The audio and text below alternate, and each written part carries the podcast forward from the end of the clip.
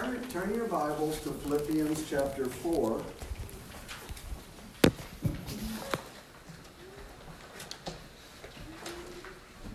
Philippians chapter 4, and I'm, I'm, I'm, I'm, our text is Philippians 4 4.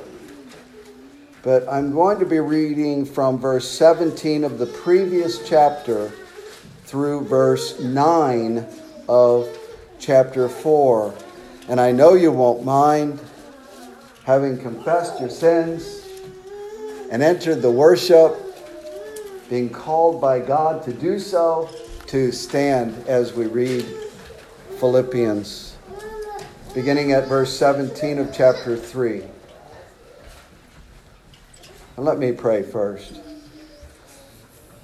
Our Father, help your servant. He is nothing. Jesus is everything. We praise you for Father, Son, and Holy Spirit and such a great covenant God. Now speak, O Lord, for your word is sure and right and pure. And we pray it in Jesus' name. Amen. Amen. Beginning at Philippians 3, verse 17. Brothers, join me in Join in imitating me and keep your eyes on those who walk according to the example you have in us. For many, of whom I have often told you and now tell you, even with tears, walk as enemies of the cross of Christ. Their end is destruction, their God is their belly, and their glory and they glory in their shame with minds set on earthly things. But our citizenship is in heaven, and from it we await a Savior, the Lord Jesus Christ, who will transform our lowly body to be like his glorious body by the power that enables him even to subject all things to himself. Therefore, my brothers, whom I love and long for, my joy and my crown, stand firm thus in the Lord, my beloved. I entreat, yes, I entreat Euodia and I entreat Syntyche to, to agree in the Lord. Yes, I ask you also, true companion, help these women who have labored side by side with me in the gospel, together with Clement and the rest of my fellow workers, whose names are in the book of life. Rejoice in the Lord always. Again, I will say, rejoice. Let your reasonableness be known to everyone. The Lord is at hand. Do not be anxious about anything, but in everything, by prayer and supplication, with thanksgiving, let your requests be made known to God. And the peace of God, which surpasses all understanding, will guard your hearts and your minds in Christ Jesus. Finally, brothers, whatever is true, whatever is honor, honorable, whatever is just, whatever is pure, whatever is lovely, whatever is commendable, if there is any excellence, if there is anything worthy of praise, think about these things. What you have learned and received and heard and seen in me, practice these things, and the God of peace will be with you. Thus, the reading of God's holy word. Once again, you may be seated.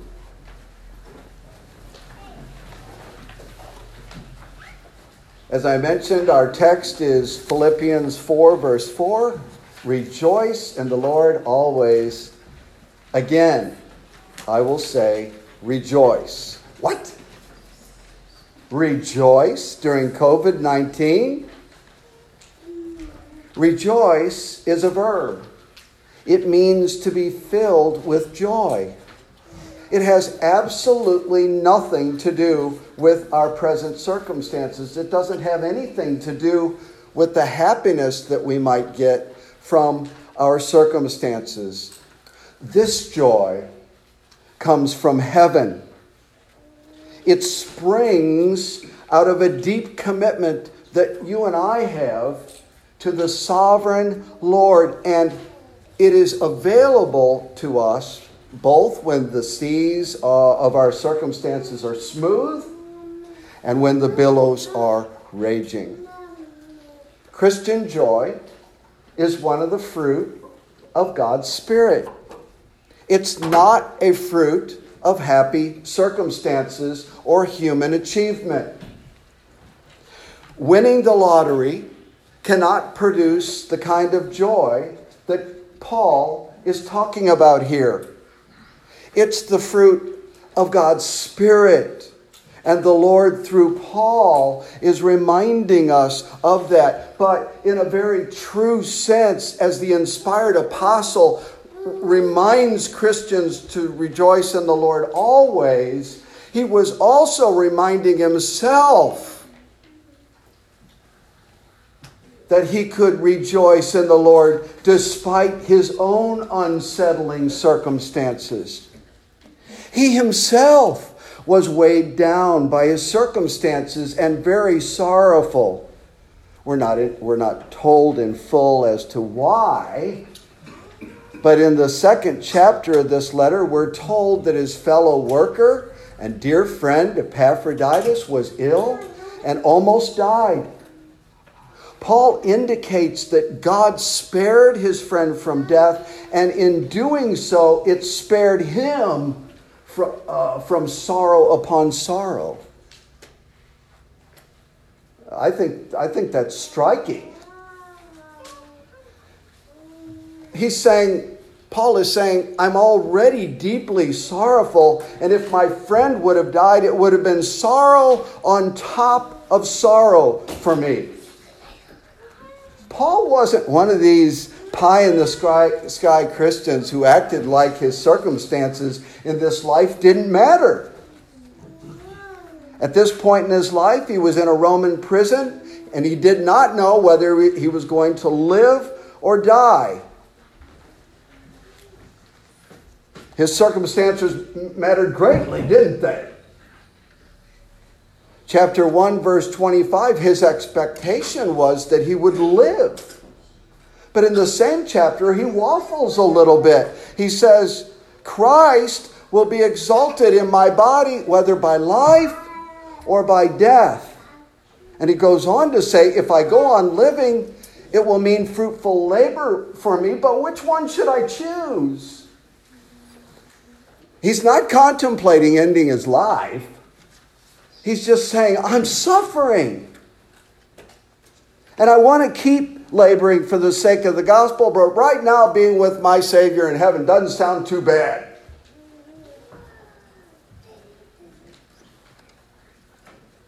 Have you ever been there? In the second chapter, he says, I'm being poured out like a drink offering. These were Paul's circumstances. The circumstances of this life are often tenuous, aren't they? Heavy sad, frustrating, hard, and, and sometimes they're scary. Circumstances fluctuate, but God, in His nature and attributes, does not fluctuate. Rejoice in the Lord. And what we have in the gospel of Jesus Christ does not fluctuate one iota. Rejoice in the Lord. And the apostle is not only reminding us in Philippians 4 4 that we can and should rejoice in the Lord, he's reminding himself too. It's not that he's unconcerned about his circumstances. He's just reminding himself that he has so much infinitely more than his circumstances. The COVID 19 pandemic has not been easy for anyone, has it? Some families have lost loved ones, and some families have been separated in that process. That's painful in the last couple of months. Much of our life has been altered. I'm not a pessimist. Lord willing, the virus will wane more and more, and things will continue to settle down, and the economy will get cranked up again. That's a good thing to desire. There's nothing wrong with that. As I mentioned before, I do feel sorry for people in some states who are still unable to open their small businesses. If people can't work, they can't eat. And if they can't buy groceries and eat, that's not a good thing. If people can't work, they will be prone to depression and more. So, all of this has to be put into the COVID response equation. Our circumstances are important. And in light of the sixth commandment, we are supposed to care about such circumstances and make our voices heard. We care about people. As pastor, I've had multiple conversations in recent months about how some men in political in the political arena are trying to milk this crisis for all it's worth because of their lust for power, and this of course hurts people. What's new? There are also worries about a possible future mandatory vaccine and tracking apps. These are all circumstances or possible circumstances that really do matter because life matters and people matter. And Christians are not called to sit on the sidelines. We are to work to promote the well being of others so that their circumstances can improve, but at the same time, we must hear what the apostle is saying. An improved life, an improved economy, less virus sickness is not the source of true Christian joy. And that's what we see in Philippians 4 4. And the first thing we can point out is this For the Christian, true joy is found in who God is. It's found in who God is. That's why Paul says, rejoice in the Lord. The Bible does not so much define God as it does give us insights into God's nature and character. The Shorter Catechism says God is spirit, infinite, eternal, and unchangeable in his being, wisdom, power, holiness, justice, goodness, and truth. There is no one like him. There is no other. Man was made in his image, but it's very important for man to understand that we are more unlike God than we are like him. There is none like him. He is all sufficient, incomprehensible, everywhere present. All of God is with us here today, and all of God is in Uganda today. There's nothing that God does not know in terms of knowledge. He is most wise, most loving, most holy. And with all of this, we're just scratching the surface of, of, of, of, the God who has brought everything into existence, ex nihilo, out of nothing. Understanding who God is and having awe as we look at that and having a deep sense of trust in Him is, is, is, is the uh, combination for Christian joy. R.C. Sproul has a quote. I don't know the, the uh, I don't know it word per word, but the gist of it is this. I don't want you to love and worship God for what you can get from Him. I want you to love Him for who He is. And John Piper says the same thing with a little bit of an interesting twist when he asks this very probing question. He asks, If you could go to heaven and it was absolutely perfect, no sickness, no pandemics, perfect relationships, incomprehensible beauty all around you, no natural disasters, amazing food, fulfilling work and activities. If you had all this and much more in heaven, would you be satisfied if Jesus was not there?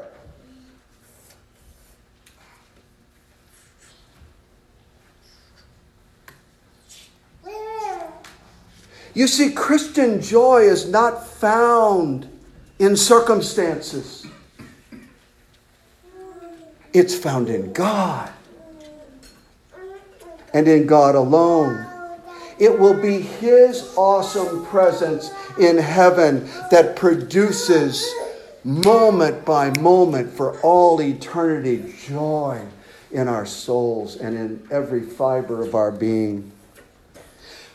But now, in the muck of this life, in our pilgrimage toward our true heavenly home, joy is produced in us as we study who He is in God's Word and learn to trust Him no matter what we're going through.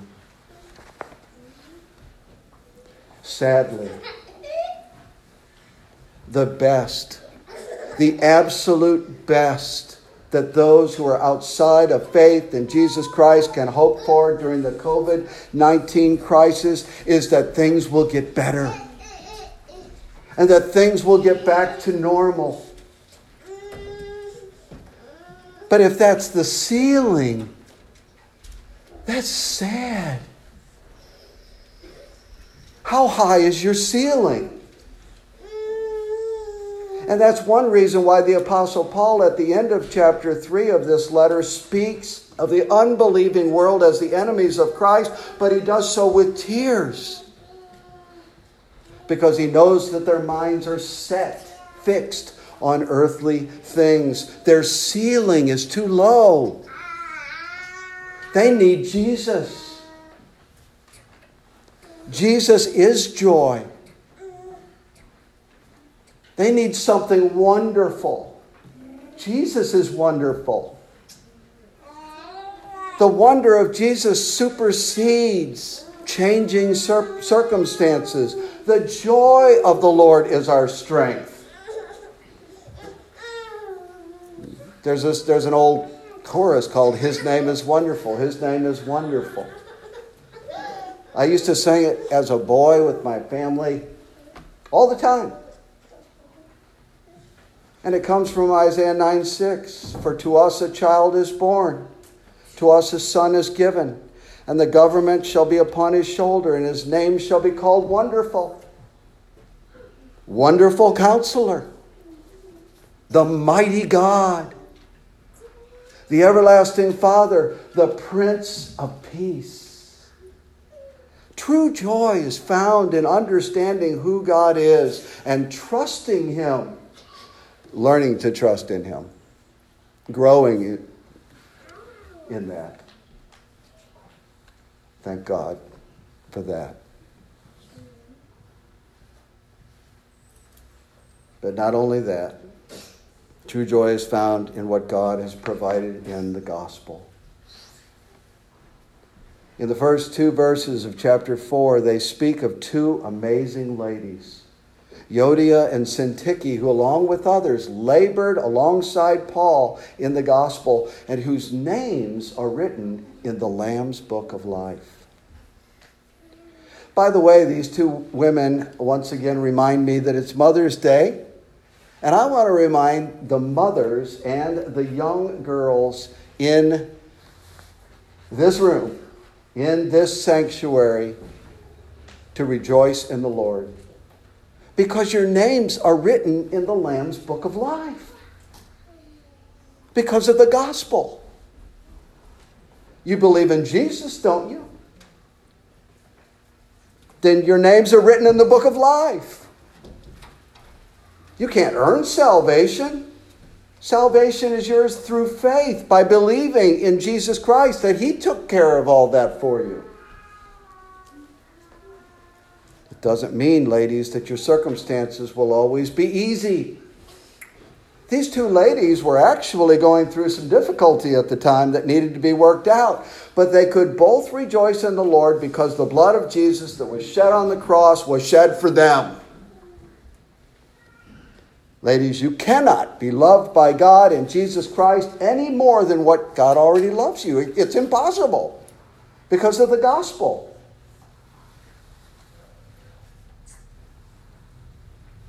Rejoice in the Lord, ladies. Again, we men say, along with Paul, rejoice.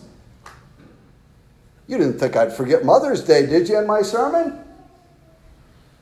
Oh, you have little faith. I was born on Mother's Day. May 13th, 1956. All year long, for years, when I've greeted my mother, the first thing I say is Happy Mother's Day. And she says, Happy birthday, son. My mom and I have a special bond that cannot be changed. And that's true between you and God.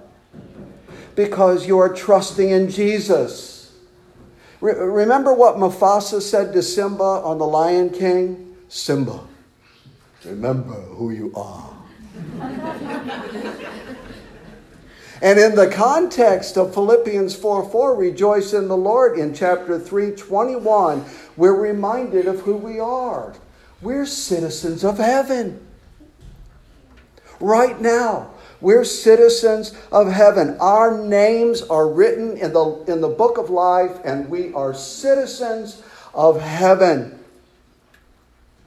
We have concerns about COVID 19, legitimate concerns. We have concerns about a great many things we're supposed to have and how we're supposed to respond as Christians. But joy, true joy, comes from understanding who God is and from what He has provided so freely for us in the gospel of Jesus Christ. It cannot be taken away from us. It cannot fluctuate up or down or in or out or here or there like circumstances can. Paul reminds us of this because in the worries of life, we tend to forget it, don't we? And that's one of the reasons he gave us preachers. That he, through his saved ones, would be glorified. This world is not our home, folks. We're just a passing through. Rejoice in the Lord. Now, listen to what the Apostle Paul tells us on the heels of telling us we're citizens in heaven. He says, And we await a Savior, the Lord Jesus Christ, who will transform our lowly body to be like his glorious body by the power that enables him even to subject all things to himself. Excuse me, I need a Kleenex. It's my resurrection time.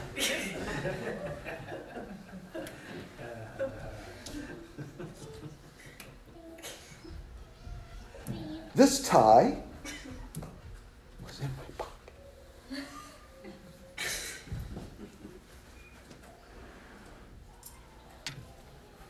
The tomb is empty.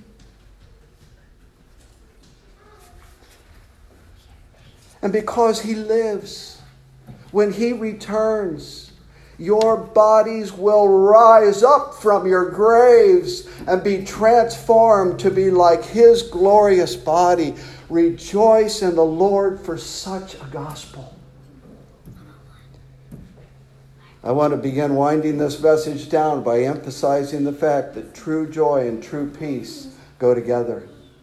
Philippians 4 6.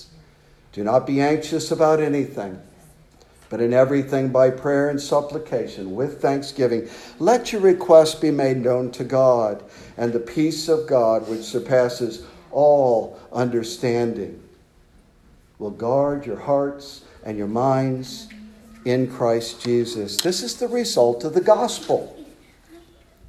Because Jesus has won peace with God for you on the cross, you can pray and trust in who he is in his sovereignty, to take you in his arms and carry you through. It's a peace that passes understanding.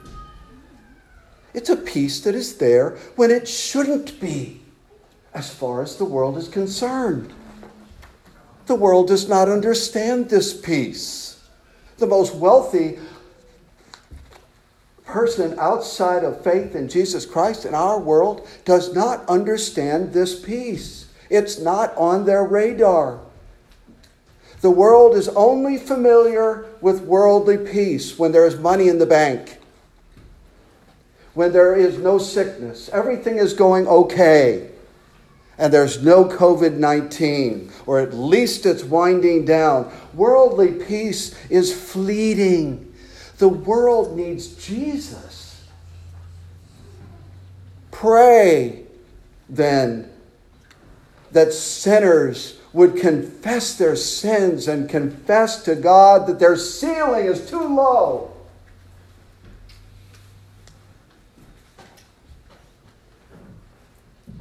That they might fall into the arms of the Prince of Peace and find in him their all in all and believe that he died for their sin and rose again to free them into a life that cannot be fully put into words. And the exciting thing is that even now, during COVID 19, there are those who are coming to true faith in Jesus Christ, just like there, there was in the days of the Apostle Paul and his troubling circumstances. Not only has this COVID crisis stripped us of some of our idols and caused us to look at, to the Lord in a new way, He's used it to advance His gospel kingdom. I don't think you and I could calculate how many new people began to listen to gospel messages through Facebook and YouTube during this time. I just don't think we could calculate it. Just in our little small way, which I believe is huge in the eyes of God. There's been others who have listened to my resurrection messages. And I'm so thankful. Pilgrim's Rest had drive in services at the, at the place where their church burnt down. And they did it. There's different ways of doing it. They did it with a loudspeaker. And the neighbor who had never visited their church for years would come out on the porch to listen to the message.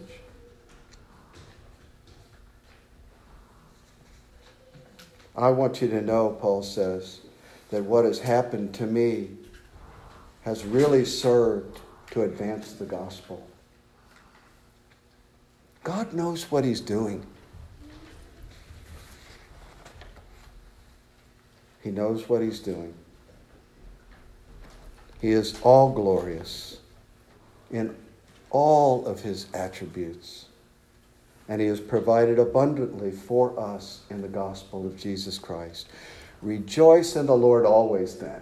Again, I say, rejoice. Let us pray. Father, we thank you that you are a God of joy.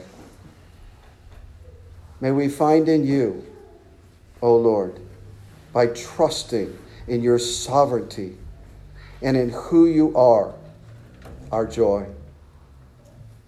We ask, O Lord, that we might be those that are received from heaven in saying, Thank you for the gospel of Jesus Christ. And what it means now in terms of our citizenship and what it will mean when you come again. For the Lord, the Apostle Paul says, is at hand. And if he said at that time, the Lord is at hand, he's really at hand for us. So help your weak people and give us strength. Help us worried folk and give us courage in the Lord. And give us discernment in the days in which we live to promote life and yet to know that our ceiling is as infinitely high as the God who has saved us. Now be with us and be with all your people and bring others into the sheepfold, we pray. In Jesus' name, amen. Well, let's take our hymnal. I believe it's 281. And let's respond.